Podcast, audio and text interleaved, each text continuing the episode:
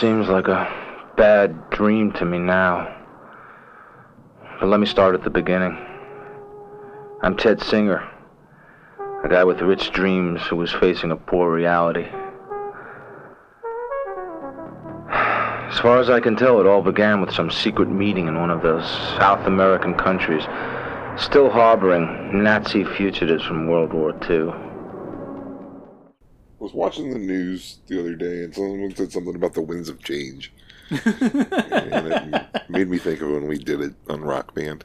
Oh yeah, and we were just howling. Yeah, because you were supposed to whistle and none of us could whistle, and I think we just had just enough to drink. to howl. Yeah, to howl and drive your girlfriend insane. Yeah, she was not pleased. No, she hated it. we were so loud, though. I understand. Yeah, I mean, I can understand that. It's just, you know, I feel like you should be able to uh, appreciate good artsmanship. Like us when we howled the winds of change whistles. I agree. And some people just can't take it. um, you know, some people just can't take the Germans. They can't. general. Maybe particular Germans or a particular group of Germans more Yeah. so than just all Germans. The whole country does like to act up from time to time, though. so you know, Uh, yeah, they haven't been acting up too bad lately. they uh, they have their own little anti-mask march things that they get into now. Oh yeah, I think I've seen something about that. Yeah, But that's there's there's a bit of a gulf between that and maybe Yeah, the activities of the mid 20th century. yeah. What happened before? You, you know, you gotta keep an eye on them when they start doing stuff like that because it can go bad pretty quick. Yeah, I mean, 10 years or so before 1940, things went pretty bad pretty quick. Yeah, yeah, they did. Oh boy, what are we talking about? Uh, we were talking about Nazis. Oh yeah, welcome back to the Raincoat Report, where we talk about Nazis every week. A different Nazi, every week, a different, um, a different week. Every week, a different week.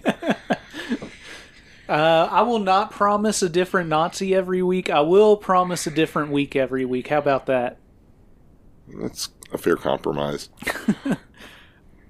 This week we're talking about Blue Ice, directed by Philip Marshak, the director of Dracula Sucks. Yes, which we covered back many months ago uh, on to conclude five weeks of fright.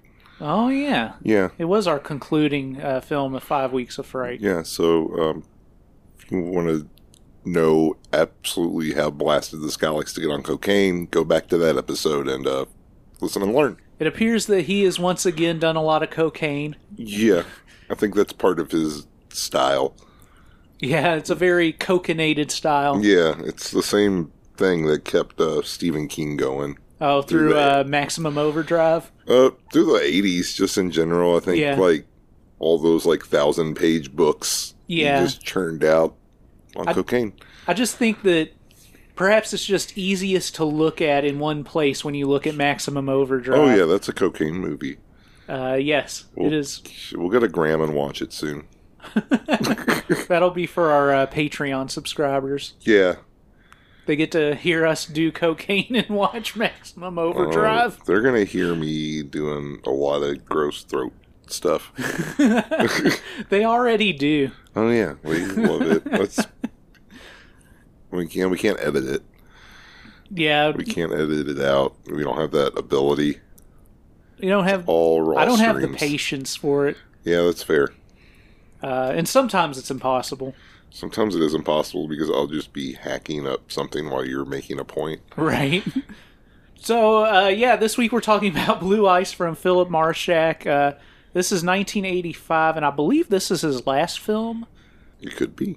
This, and he also directed a segment in Night Train to to Terror that Oh, came out in 85 as well. Okay. So, yeah. I don't know. One of these might have been before or after the other. I'm not sure. But this is his last full feature film.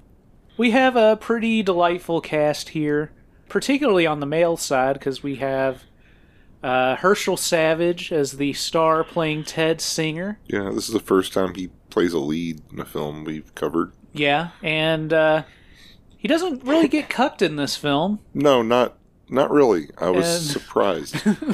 So uh, this is his uh, least cucked role that we've covered for Yeah, so, so far. I still refer to him as the simp in my notes. Well, at least this time he gets to fight Nazis. So. Yeah, that's pretty cool. Yeah, I mean, as far as a, a Jewish porn actor, fucking girls not getting cucked and fighting Nazis about as good as you can do. Yeah, that's a perfect day. We've also got uh, Paul Thomas as Johnny, Mm-hmm. Ted's friend, Yeah. uh, and drunk. We've also got Jamie Gillison here as the big man. We've got Ron Jeremy in a small role as Neil, uh, Yep. doing what he does best. We'll get to that in a minute. Um, yeah. Bill Margold is a Nazi Wolfgang. Yeah. Francis Papillon. Yeah, he was Nazi. in. Uh, was he in Trashy Lady? Yeah, he was the boxer. That's right. Yeah. Yeah. Um, but yeah, he's the credited as the German stud. I'd agree with that. He's very much a stud. He's Uh, a real stud muffin. we got Reggie Nalder's back. Yep, Reggie is back. He was our Van Helsing and uh, Dracula Sucks. Yes, he was. He's uh he's been in a lot of things Yeah. over Um, the years. Yeah. Doesn't get his dick out in either of these films. Yeah, unfortunately. Actually, probably fortunately. Uh, he was in Mark of the Devil. Sweet. You think his dick is as scarred as his face? Uh, I would have to think so. Yes. Excellent. Yeah, uh, Helga Sven as Helga the Nazi. Mm-hmm. mm-hmm. Um, Shanna McCullough as Dottie, Ted's roommate slash prostitute slash girlfriend. Long Cheney. Yeah, my favorite porn name, maybe. It's pretty great. Yeah. Uh, unfortunately, he doesn't have quite a quite a long career. Ah. Um, Um, yeah, the female lead is, uh, I guess, female lead. So Jacqueline Lorians. Uh, yes. I don't know much about her. Um, she's a babe though. Very attractive, I think. Yeah. Has some wigs Yeah. Yeah. that we'll learn about. We'll learn all about her wigs. I've got the wig manager from uh, this film. We're gonna zoom him in later and talk about all the wigs of Blue Ice. the wigs of blue ice. Yes. A special raincoat report. Report. So yeah, this is uh, quite a film, and uh, we will cover that uh, with you here shortly.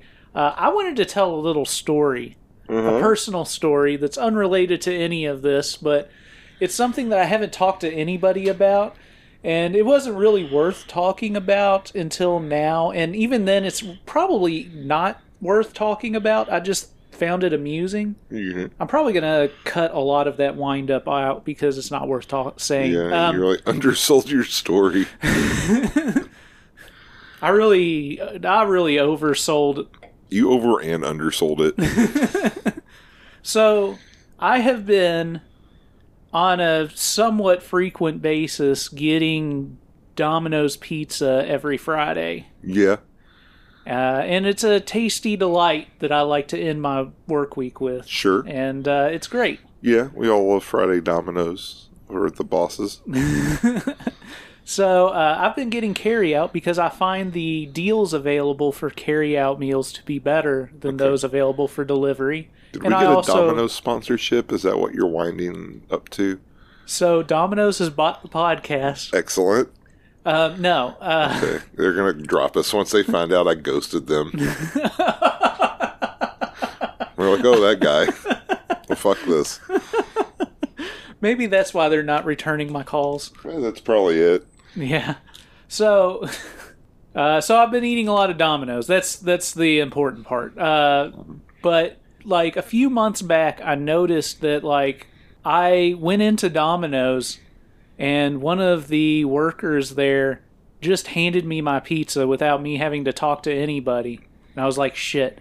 That means I go to Domino's so much that I'm a regular, and they know who I am and uh, and my order, and they just carry it up to me. And you know, in one way, that's convenient. But I just keep thinking to myself, man, this is a sign of how fat and how terrible uh, at eating I am. Yeah. It's a lot Uh, of Dominoes, Yeah. a lot of pizzas, but you know they're delicious. So this continued to happen, and there was this uh, this woman who works there, who's the one who does it every time. And I thought that's that's weird. Like, and, and I start thinking to myself, do I know this person? Perhaps, and I can't tell for sure because. In addition to my general face blindness, Everybody's got a mask on. everybody's got a mask on. So I don't know who it is, and maybe if I saw the rest of her face, I would like recognize her, but I can't place it at all just looking at her. But like, this has continued to happen for weeks and weeks and weeks and weeks. I'm the type that in my head I just joke about it. Oh, she she really digs me. I'm, I need to invite her over. uh, you know, we could uh, have a, a polyamorous relationship with my girlfriend. I'm sure my girlfriend would love that. You and the pizza girl. Me and her and the uh, hot and saucy pizza girl from Domino's, who uh, is probably not that hot or saucy, but I can't tell for sure because of uh, her wearing that mask. oh, sorry. Because I don't know what she looks like. Oh, life's really tough. It really is. But, you know, odds are she it I don't know. But like I noticed that like I've never seen her just randomly pop an order over to any other customer or any other worker there. Yeah. So it just seemed odd to me. Yesterday I went to Domino's and I showed up and you know there was a guy in front of me and he placed his order and he had to pay and I was just kind of standing there waiting behind him. And then uh, when the lady was done helping him, you know, I looked around and I noticed that that, that woman uh, was not there, at least from what I could tell. So I was like, okay, I'll just have to go to the counter and tell them my name and just not get it handed to me this time. No big deal. So uh, I get up to the counter and I say my name out loud. And this woman who works at Domino's walks out of the office that she had been hiding in, grabs my pizza, and then hands it to me.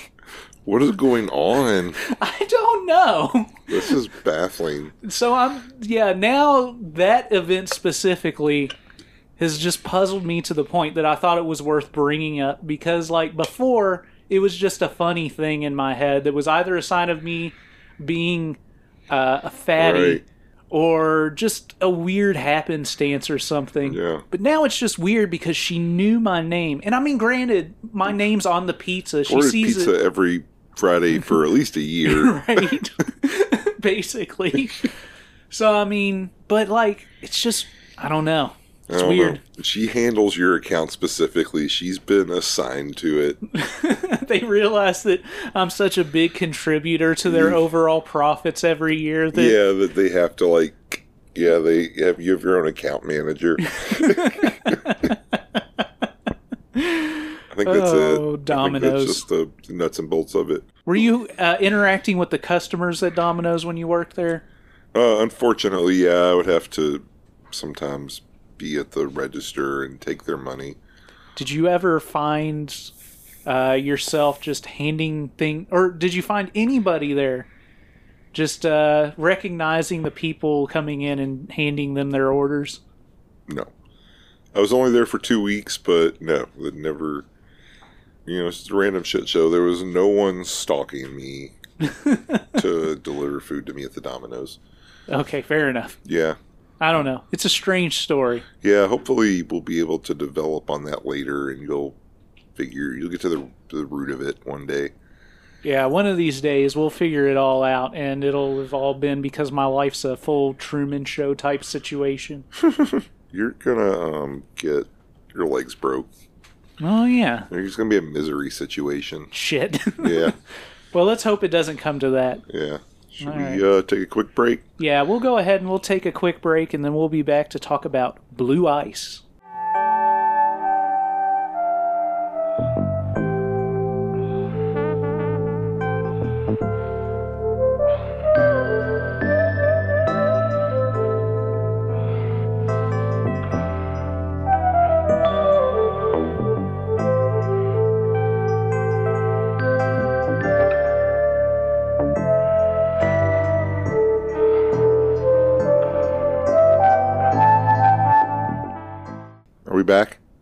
Are we back? Yeah. It's a long break. Uh, well, w- welcome back to the Raincoat Report. Thank you. Let's talk about Blue ice. Let's Ice. talk about Blue Ice.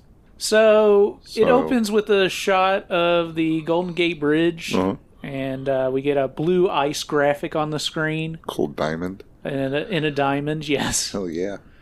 So we get this noir voiceover throughout the film by Ted Singer, our star here. Oh yeah, Herschel Savage. uh, played by Herschel Savage. He talks about how it all started with a secret meeting in a South American country harboring World War II fugitives. yeah.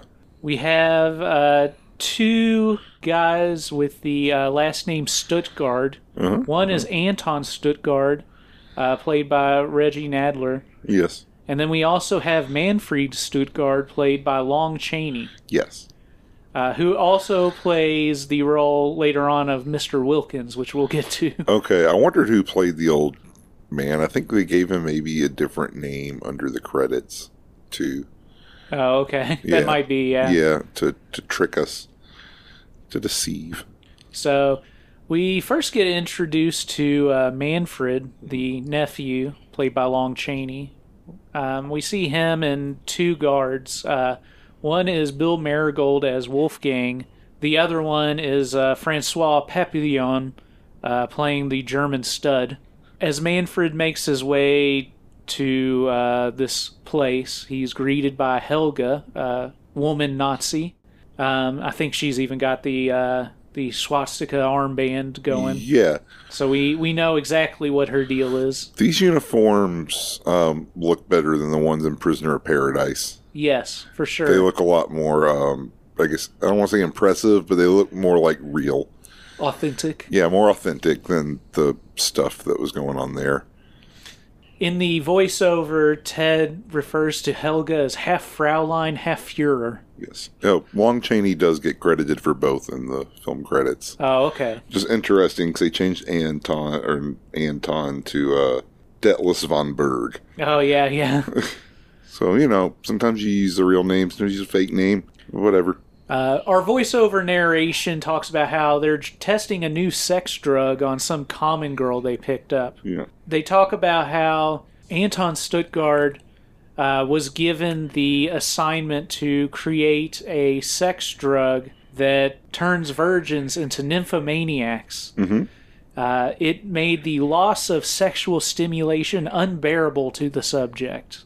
He notes in the voiceover that uh, Anton Stuttgart had fled Europe to South America and reported to the, the, the higher ups in the in the Nazi regime. Yeah, which is they actually that's what they actually did. A lot of them.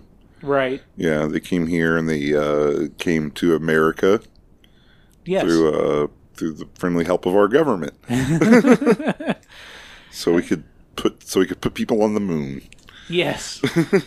uh, boy. So, uh, this was all part of a plan to restore the Third Reich, apparently. Yes. So we see Helga and the two Nazi guards grab uh, this common woman, who I believe is the woman credited as the Nymphette, uh, Adrienne Belair, Mm-hmm. um, who was only in like five or six movies. I noticed. Uh, this being the last one, Sure. at least the last two release. Right. All right. So they lay this woman down on the mattress on the ground as uh, Stuttgart, uh, Anton Stuttgart, drinks and watches. And there's a dude on the piano playing through this entire scene. Yeah. so uh, Wolfgang, one of the Nazi guards, starts to suck on Helga's tits while the German stud is kissing her. The stud fucks the nymphette a bit and comes on her ass. And uh, Wolfgang comes on Helga's tits while Yes. this is going on. Helga has large tits. Yes, she does. They're pretty nice. Indeed. They're they're fine pair. Fine pair indeed. Singer in our voiceover explains that the second part of the plan was recovering an ancient book, the Borgen Gelder. Yeah, I think that's correct. We get Anton Stuttgart talking about it at length, but I couldn't really hear it very well what he was saying. Yeah, I think it's a mixture of the actual sound design and his accent working Yeah. together. and I think he kind of lapses into German occasionally. It seems Okay. like.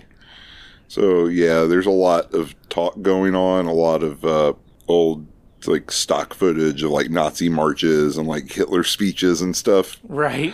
that's being slopped down over it. Yeah, there's a lot going on here. Yeah, there's a lot happening in this scene. It's like a long scene, but I didn't actually get anything out of it. Yeah.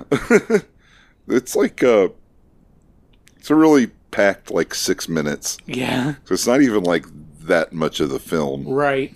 But yeah, uh, basically we've got uh, Nazis hiding in the South American jungle doing uh, like MK Ultra type experiments on people with uh, drugs they've made.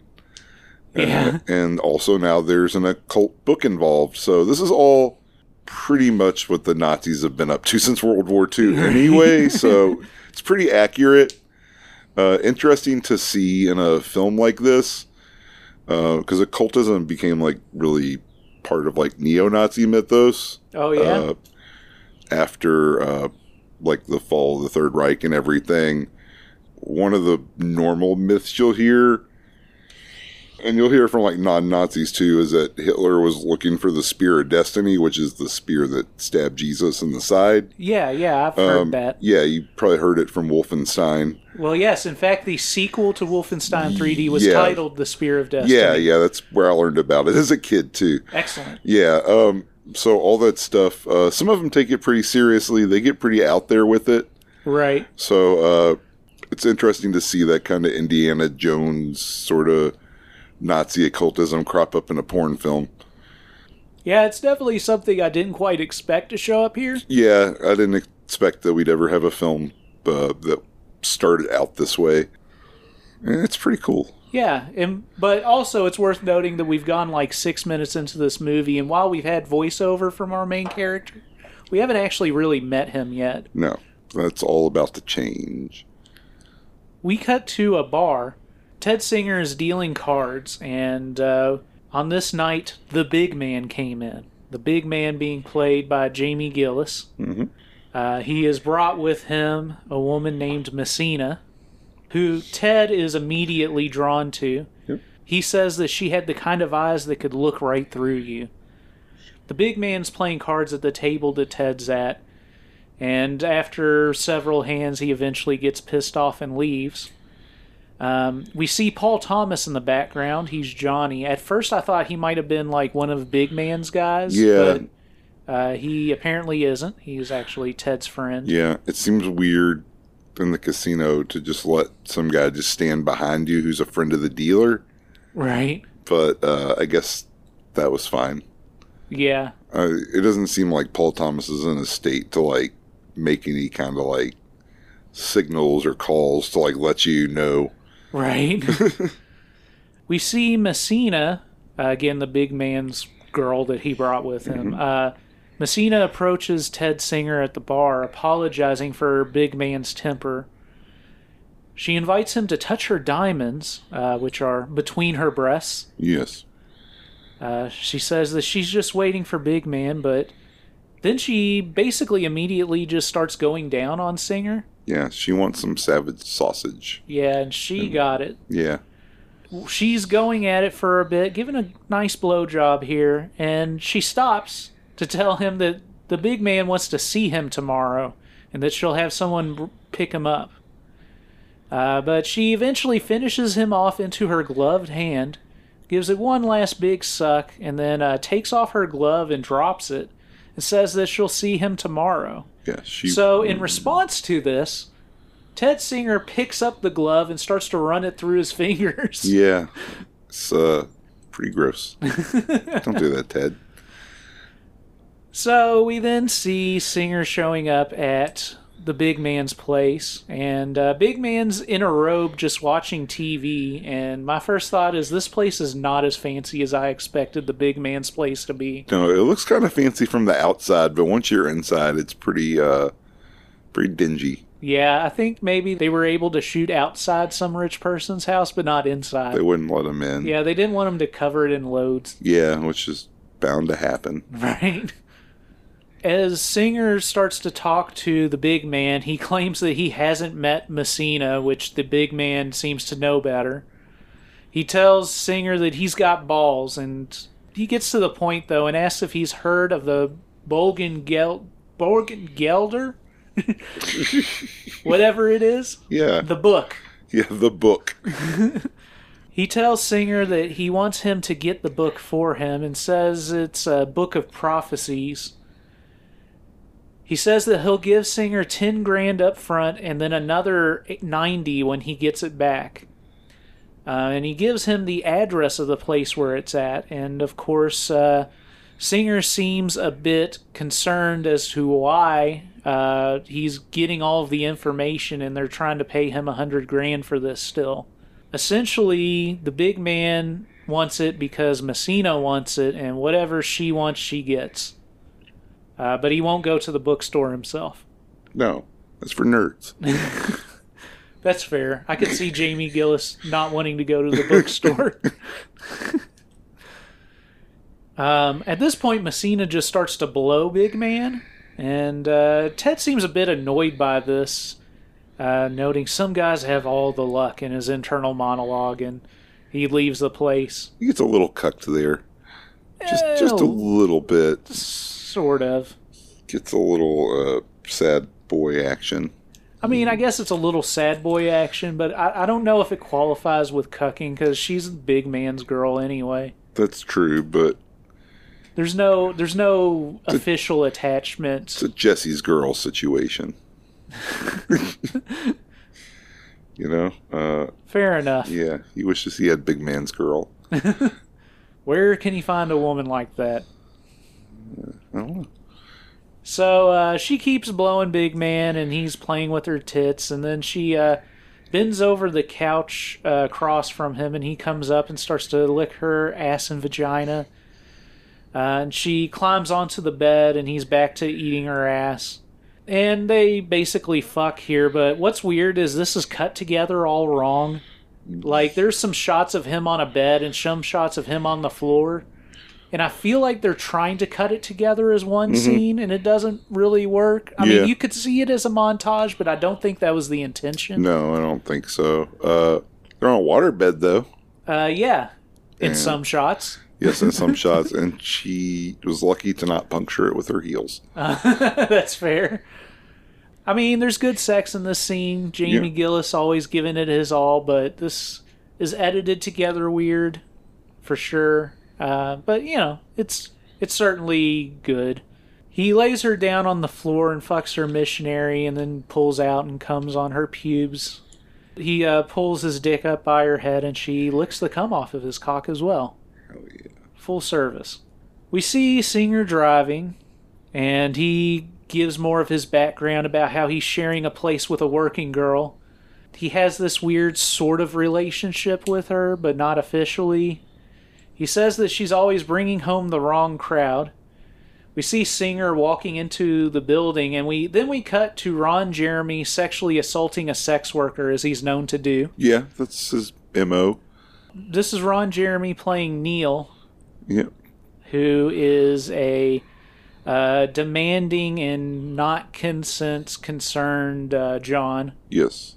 Uh, he starts to fuck her, and she says that it hurts, and he says that it's supposed to. He says that he's gonna fuck her so hard that she's ill for a week. I don't know what that means. I don't know, but he said it. Yeah, it's frightening. He fucks her doggy style and then lays her on this white fluffy couch or something and titty fucks her and fucks her mouth.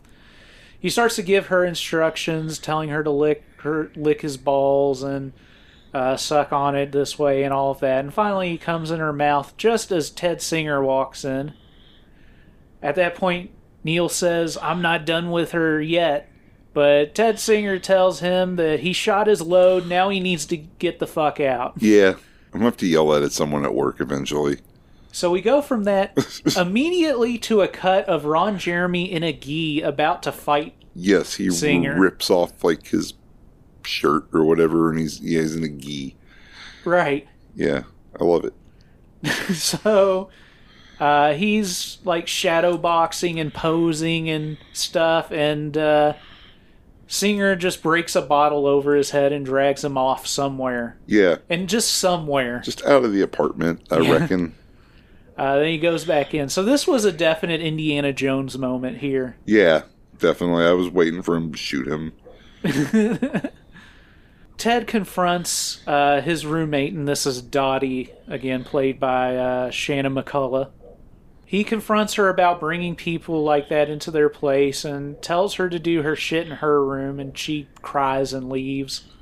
Uh, we get some more San Francisco exterior shots, and we see Manfred Stuttgart showing up at a place calling his uncle Anton, and that's it for that scene. Yeah. Uh, Singer shows up at the bar from earlier, and we see Johnny, again, Paul Thomas's character, playing piano. He sits down next to Singer and uh, pours them both drinks, and uh, Johnny is drunk, as he is in this entire film. hmm Well, except for a point where I guess he probably wasn't drinking, but we'll get to that later. Yeah. Uh, he said that he noticed that Ted had been watching Messina uh, and keeps pushing the point with Singer. Uh, Singer tells him that he's got a girl already, referring to Dottie. And Johnny says something about how he's going to make a big score. Ted's being kind of dismissive of him. Ted, in his monologue, notes that he's heard that a million times uh, that he's got a big score. But he does note that Johnny could always read him, referring to uh, him in Messina or his attraction or Yeah. interest in her. So then we see Ted going to this bookstore on Haight Street where he's calling for Mr. Wilkins. Yes. Uh, again, Mr. Wilkins is played by Long Chaney, the same guy who plays uh, uh, Manfred St- Stuttgart. Uh-huh. Uh, but he's just wearing like an old man mustache and beard and Yeah. hair. He's got a yeah, and a goofy hat. Uh, so he approaches the guy and says that he's looking for the Borgengelder, and Mr. Wilkins reacts really big to this and explains that it said whoever has it can rule the world. No one knows where it came from. It's been sealed and it's unopenable. Mhm. Then he offers to show him a picture. Yeah. He pulls out this drawing, the sketch of it, and talks about how it's built and how there's 12 diamonds on it. He tells him that the Borgengelder means earth ending. Yeah, that's what it means, I guess. He also says it's like the part of the Book of Revelations that wasn't supposed to be written down. Oh, yeah, And yeah. then God sealed it up, and if you ever opened it, you wouldn't be able to read it. Yes, that's true. But the Book of Revelations was written in Greek, yeah, so I imagine someone could read it. perhaps. Perhaps. Maybe it's written in some kind of angel language, and then I don't know. I don't know the myths of this book uh, because it's fictional and there's no uh, way to research it. Indeed. Yes. so I don't know. Maybe I'm just being I'm being pedantic. Uh, as he's talking about the book, he notes that one of the diamonds on the cover is missing. Singer asks how he knows that, and then Mr. Wilkins coughs and sits down, telling him to forget about it. Um, after more pushing, he finally admits that he had the book for nine years and he got it from Samuel Cummings, who gave it to him for safekeeping, but he took it back last year. So Singer thanks Wilkins and leaves. So Singer is talking to himself in his narration and says that perhaps the big man wants the book for the stones on it rather than anything else. Um, but he was concerned about the old man's behavior as they were talking to it. Uh, we cut to Mr. Wilkins uh, at the table that he was at earlier, and we see uh, him get snatched up in like a noose by somebody, or at least like a piano wire or rope or something. Yeah, he's like a little yeah. He Choked with something around choked his to neck. death. Yeah, he's been strangled. We then see Singer showing up at an address that I guess Wilkins had given to him uh, for this Cummings fellow. A blonde woman answers the door in a towel. She tells him that Samuel Cummings is dead and that she's busy, but Singer just follows her into her house and into the steam room in there, Yeah, a little sauna. uh, where she, at this point, is completely naked, Yeah, looking mighty fine, mind you. yeah. You can't be dressed in a sauna. It's too hot. Yeah, It's full- exactly. It's full steam. He keeps asking her questions about the book, and she says that she knows where the missing diamond is, but she doesn't want to talk about it. It's at this point that she asks him if he always does saunas with his clothes on. We then see Johnny show up at Singer's place banging on the door. Dottie answers, and he says that he's looking for Ted, but he's trashed, and Dottie tells him that Ted's not there. Johnny's basically just gonna wait for him, I guess. So he just kind of slouches down in the hallway, drinking, and sliding down to the floor. Why is he drinking himself to death? Um, I don't know. I guess he's just a drunk, and that's it. There's Okay. no backstory to that. There's right. usually more to that story, uh, but, But- not in the world of Blue Ice. No. There's a whole lot of other stuff going on. So we cut back to the steam room, and Singer is naked except for his hat. yes. Uh, he makes out with the woman there, and we get a quick cut to the Nazis, uh, with Singer narrating that he'd later found out that this wasn't Cummings' daughter, as had been implied, but uh, actually a Nazi plant. yes. Planted for what?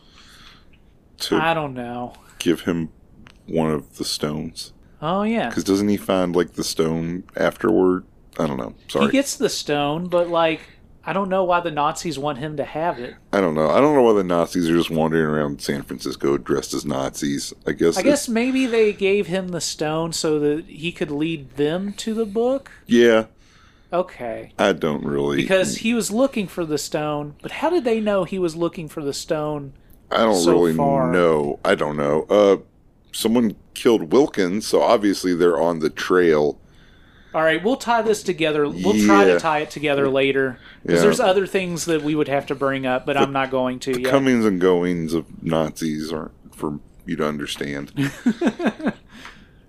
Uh, yeah, so we see Singer naked in his hat, and the woman's blowing him, and they 69 a bit. They fuck in various positions, and he keeps asking her book questions, uh, and she finishes him off with her hands. She says, Baby, what a load! yeah, and uh, plum tuckered me out. So she gives him the jewel and gives him another address telling him that's for Stuttgart. See, I don't understand why she like if she's a plant, why did she give him the jewel and then roll on him on the Nazis immediately? I don't know. I, I don't I guess it's if to lure him into this web that they've set, but they really don't seem to have set a web. Yeah, and like, yeah, they can get him, but they could have also just snatched him up. Yeah, they could have got him like when he left the bookstore. Because I was thinking that they were going to use him to lead them to the book, but if she's just sending him to them. They don't have the book. Okay, so uh, anyhow, of course, Singer doesn't know that, but anyhow, uh, We know it, and we have questions.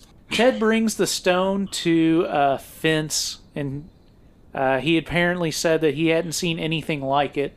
We just kind of get this outside shot of him walking into a pawn shop or something, Right. but uh, that's per the narration. Uh, he then meets with Messina. Whose wig is changed into an incredibly powerful mullet. Uh, yes. she tells him that Wilkins was strangled, and Singer's shocked by this. He tells her that he met Cummings' daughter. Uh, Messina asks multiple times if she has the missing diamond, which he hadn't mentioned that it was missing. Um, but he keeps saying no.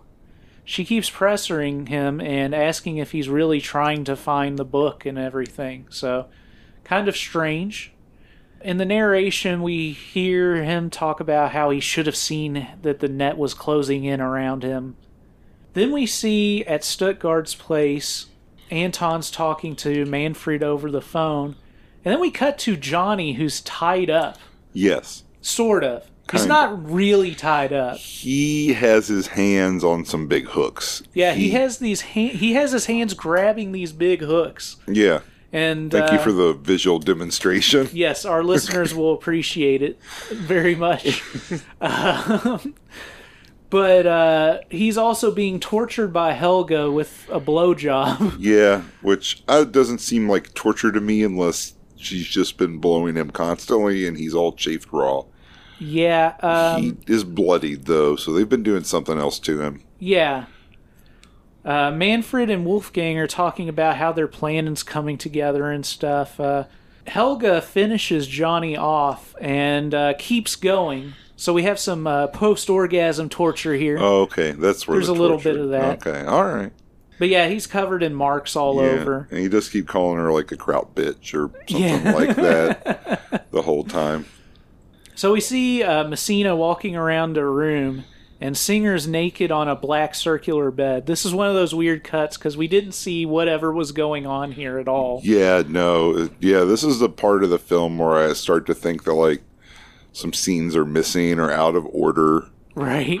uh, or something like that. Just because things just sort of get jumbled, like events just kind of get jumbled in a way where they are never really explained. Right. Like it would have made sense to uh, maybe you just combine the scene with Ted and Messina Right. into just one, and then go to Johnny getting tortured. right. Um, but I don't know. I'm not doing a mountain of cocaine, so I'm not. I don't know. Uh, he asks her if she's heard of Stuttgart. He notes that he might have the book. Uh, he says that before he goes, he should finish what he started, and so she gets into bed with him and she starts to undress. She tells him to give her everything he's got, so he starts to kiss her midsection, pulls down her panties and stuff. Uh, he gets on top of her in bed and they make out, and then he goes down on her. They 69. Uh, they fuck Doggy and Missionary, and finally he pulls out and drops a thick load on her. he kisses her and rubs her a bit, and we cut to Stuttgart, who apparently was told what Singer looks like and what Messina looks like.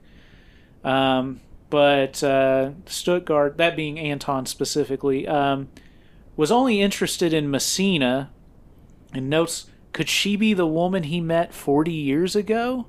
This is all told in narration. So again, this is kind of like just tying together things in the film that aren't really explained in the actual scenes. Mm-hmm. So we see Ted back at his apartment, and Dottie's giving him shit for not being there. She mentions that Johnny was looking for him. Singer gets into these drawers and tapes something on his like uh, arm, and pulls out a gun to take with him. I think it, does he, I think he tapes a diamond to his arm. Okay, I think that's what it is, just so That it's sense. Not like in his pocket or whatever. I guess I don't I really guess I like I couldn't understand what he was taping, and I was like, I'll figure this out here later. That'll come into play, and then it didn't. So the diamond, I guess, makes the most sense because I don't know what else it would be. It's got to be the diamond. Yeah, he pulls out a gun to take with him, and Dottie's really concerned that he's taking his gun. Uh, she asks him if she'll see him later, and he says, hopefully. Uh, just as he's about to leave, she stops him and tells him that when Johnny was there earlier, he got rough. Yes. He asks what she means, and we get a cutaway to Johnny drinking in the hallway. And then he ambushes Dottie in the shower and forces himself on her. Which isn't on. Do what? It's not on. Shower. Oh, the shower isn't on. Shower isn't on. No. Just to, I got to keep note of that kind of thing. That's right. So uh, he forces himself on her, and we don't see her graphically getting raped here, but we see him grabbing her and talking about how he wants her. So, and, and I'm not sure if it's implied that it happens or if he just kind of collapses in the tub from drinking. Right. I'm not sure what's happened if we if it's cut out part of the scene or if it's just that that's as far as it got It's a mystery. he collapses in the tub and is just drinking from there as Dottie cries at the end of the tub. Ted hugs Dottie, tells her not to work tonight, and tells her that she'll see him later. Then we cut to the Nazi house. Yeah. Uh, Helga's with Messina. She's on like a medical bed or something. And Helga tells her that it looks like the drug is working and undresses her. Messina's making out with Helga, and then the German stud comes over. Why are all the kidnappings off screen? I don't know. You'd think that at least one they would establish that someone's been kidnapped. I mean, this is this is a recurring issue with this director. Yeah, that's true. I mean, it's only two films that we've seen, but there is kind of uh, looking to be a pattern. Yeah, he's got some problems when it comes to editing. So uh, she starts to blow the German stud as Helga's rubbing her vagina and tits. Yes. Singer shows up at a place looking for Stuttgart, and that appears to be this same place. Yep. Um, Helga and the stud are still going at Messina inside as Singer just lets himself in this place. Yeah, uh, the stud. I don't know if he had it in Trashy Lady, but he definitely has a butterfly tattooed on his ass now. Oh, yeah. Yeah, that's how you know it's uh, Francois. Yes. Um, on another note, I think this is the same house from Pretty Peaches 2, Okay. where Ron Jeremy uh, and Jamie Gillis live, Uh huh. because uh, it's just full of crazy crap, and it's like a lot of like similar crazy crap. Right. Um, like there's like a living like doll kind of animatronic thing. And I, I think there was one Oh, of those yeah. in that. I don't know if it's the same one, but good money it probably is, or that house has multiple. Right. Yeah. Uh, you're probably right. Yeah, um, and since they were both, I think, shot in San Francisco, it just adds up. Yeah, that makes sense. It's the house you go to. You need a bunch of crazy crap in the background. Right. It works. So yeah, uh, Singer walks in front of that weird animatronic cloud, and it starts laughing, and uh, he gets caught by Manfred and Wolfgang. Manfred explains that there's someone he wants Singer to meet. Uh, we see that the German stud is plowing Messina pretty hard. Uh, she blows him a bit, and he finally comes on her face. Then we cut to Johnny chained up still. Manfred asks Singer if he knows this man, referring to Johnny, and Singer denies that. Manfred says that he knows better and says that Wolfgang's been trying to learn the location of the book from Johnny for two days. Singer, at this point, decides to get into an argument with his kidnapped friend, Yeah, it doesn't seem like the time for it, but Yeah. I guess you got to address it at some point. But uh, he starts to yell at him for raping Dottie. Johnny says that Dottie was his, and Singer says that he lost her, so she's not his. Yes. Uh, the argument isn't that she's not property; it's just that he's she's not his property. Yeah. No. Yeah. She's uh, she's Ted's property. Exactly. Wolfgang then takes Singer into the next room where Messina is. Singer starts to struggle with Wolfgang and shoots him and Stud, killing them, and then chokes out Helga. Oh yeah. Uh, Messina is collapsed on this leather lounge table bed that she's been on. Mhm. He stirs Messina awake and then goes into the next room and rescues Johnny, who was absolutely definitely just holding the hooks that he was on. Yes. You could tell that he just let them go Yeah. He when let he them was go. let free. he was kept there by his own lack of will. Unfortunately, it may be too late for Johnny, as he says, Beware. Beware of. Beware of blue ice. And then he dies. Yes. He was jerked off to death. Yeah. Helga Yeah. jacked him to death. yeah. He came his life force away. Yeah, That's why he couldn't let go of those hooks. He was too weak. that's right. Singer notes in the narration that the book seemed to drive the people around it crazy. We see Anton making a phone call, but he's getting no answer. Through narration, Singer tells us that he dropped Messina off at her apartment, and we see him back at his place laying down with Dottie. He tells her that people are dead over a blue diamond, and then he confesses that Johnny died. He doesn't know why. He said maybe it's something he took. maybe it has to do with him being captured and tortured. Ted asked Dottie if Johnny had told her about his big score, but there weren't any details to give here. No. Uh, as Dottie and Ted caress, he starts to think back to Messina. We get flashes of him with her. At this point, Dottie stops him and tells him that Johnny left a bag over there and said he was coming back for it. Singer opens it up and looks. He says, Blue ice. And he tells her that it's the Bolgan Gelder.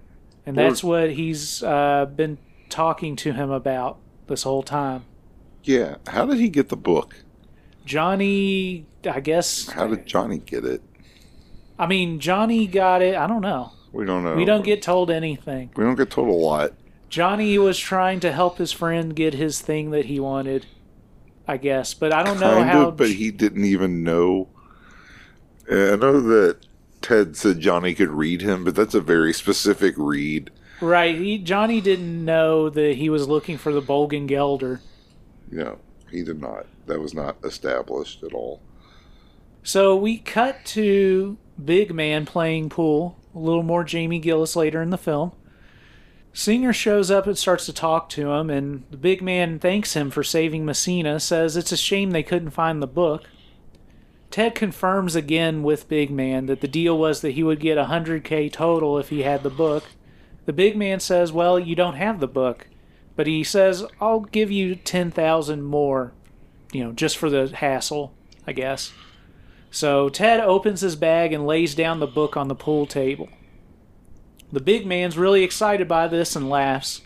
They walk off together, and just as they round the corner, they run into Messina, who's waiting there with a gun. Yes.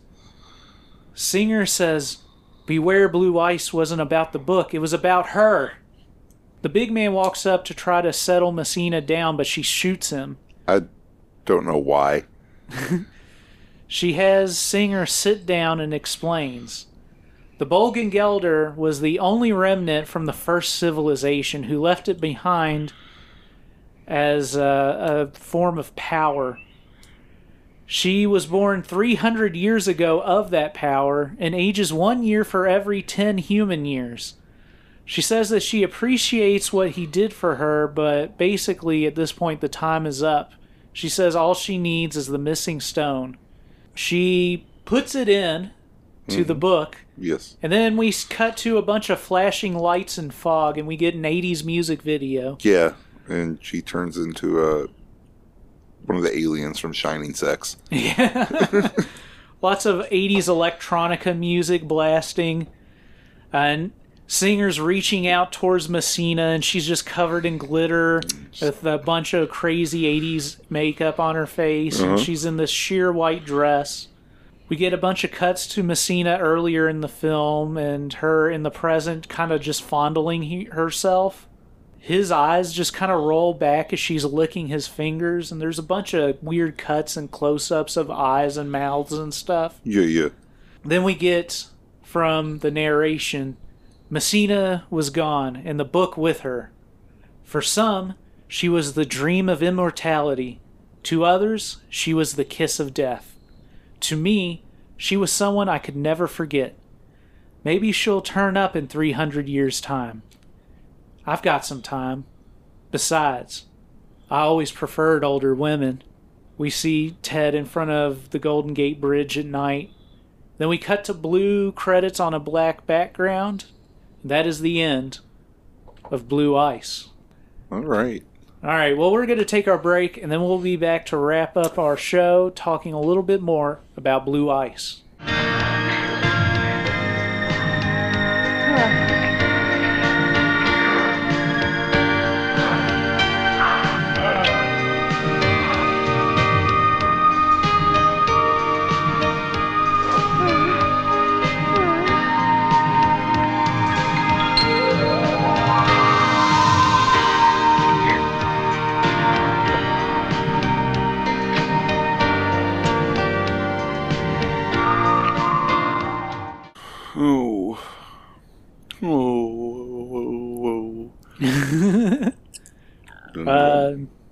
Just enough to drink that I'm doing little moans. excellent. Well, welcome back to the Raincoat Report where Jeremy's doing little moans. So this will be an interesting review to get through. So why don't you go ahead and take it away, Jeremy, and give your thoughts on on Blue Ice. Okay. I can do that. Moan your thoughts about Blue Ice. Ooh. So say Blue Ice, I'll start is a very ambitious film. Yeah. Uh, conceptually, it's probably one of the more complex things I think we've covered. Yeah.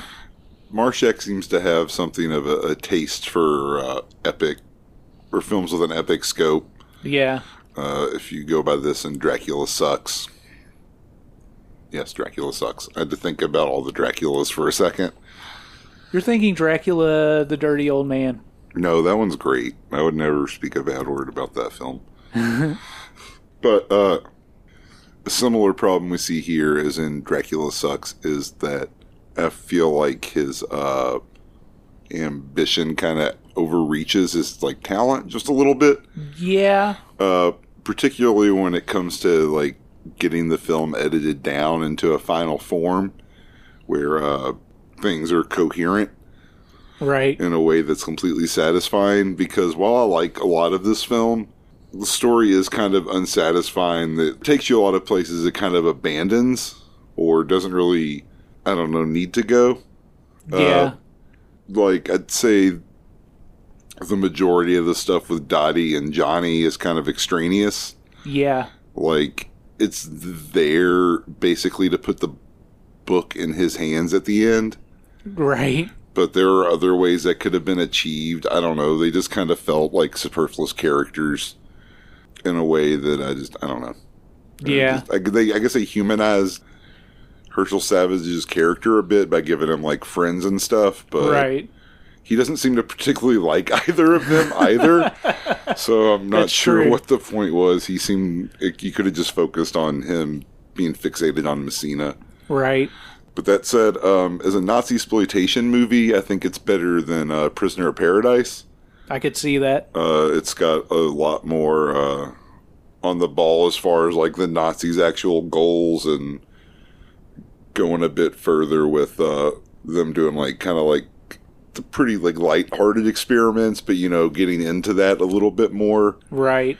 um, than they did in that other film. Yeah, that Where- was more just uh, Hogan's Heroes. Yeah, this was more uh, like we said before, Indiana Jones uh, inspired Nazis. Right. So they're a little more fearsome. Uh, I think performance wise, uh, everyone here does a good job. Yeah. Even though I think it's kind of pointless. Uh, Paul Thomas is a good pathetic drunk. Yeah. Uh, Herschel makes a competent, charming hero Yeah. and good everyman type. All the Nazis are pretty one note, but they're all fine. Yeah. Uh, seen as a babe. Always Yeah. good to see Jamie Gillis. Oh, and she can act too. She's a fine actress. Yeah. Uh, I don't want to just focus on just her looks, but I'm gonna. Fair enough. Um, cinematography wise, uh, Ace Peacock did a fine job. I think the film looks good. There's a lot of interesting shots. Yeah. There's a lot of uh, just you know good imagery and stuff like uh, that moment at the end where it becomes an 80s music video. Like it looks nice. Yeah. Uh, interesting locations overall. Yeah. chosen. Uh, I would say the thing that really brings it down in the end is it's kind of uh, structural incoherence, Yeah. uh, just fairly minor because the story does get resolved in a way that's baffling but fairly satisfying. Yeah. I would say it's kind of a definitely a flawed film, Yeah. but also very enjoyable. Like Yeah. I wasn't, I was never bored.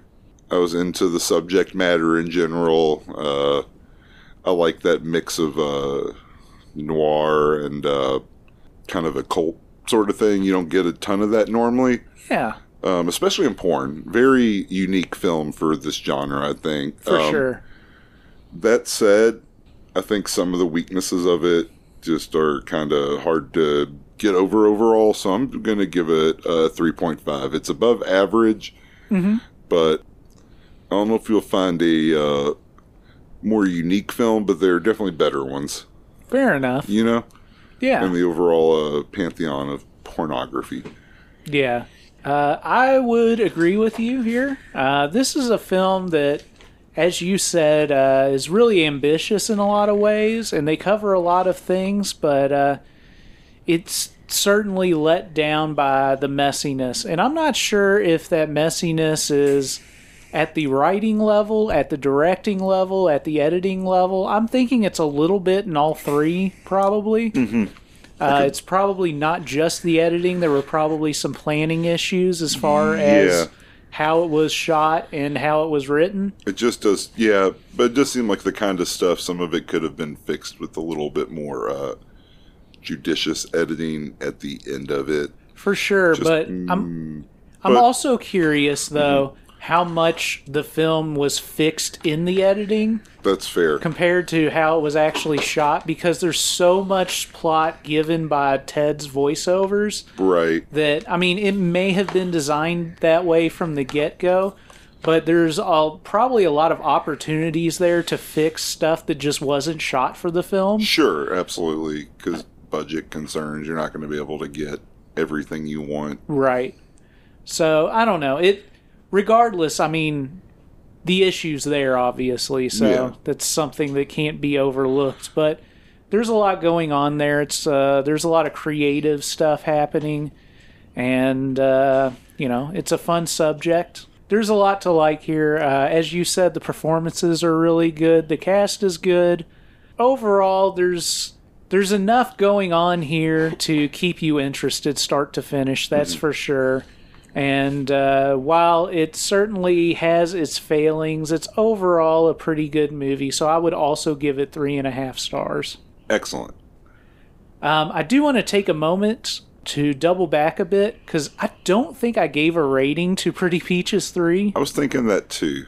uh, i gave it three stars mentally Okay, which i think is what you gave it yeah. You said you agreed with me, so people can infer that. And now, Yeah. if they listen to this one and get this far, they'll know what you actually thought. yeah Um, a cliffhanger yeah this- first. Yeah, that was a real cliffhanger from last week. I'm sure that for the past seven days, our audience has been driven mad with expectations and out anticipation. once the DMs start rolling in, and then I'm like, what? What number does Boss assign to this film? All right, so now that everybody knows my ratings for last week and this week, let's go ahead and wrap things up. All right, I'm ready to go. All right, well, uh, make sure to rate, review, and subscribe to our podcast. Tell your friends about it. Raincoatreport at gmail.com is our email address. Uh, raincoat at Raincoat Report on Instagram and Twitter. Uh, and uh, thanks everybody for listening and following along with us. And uh, when you're out there in the field looking for the Bolgengelder, fighting Nazis, trying to stop 300 year old women from gaining extraordinary occult power, uh, don't forget your raincoat. Maybe she'll turn up 300 years down the line. I've got some time. Besides, I always preferred older women.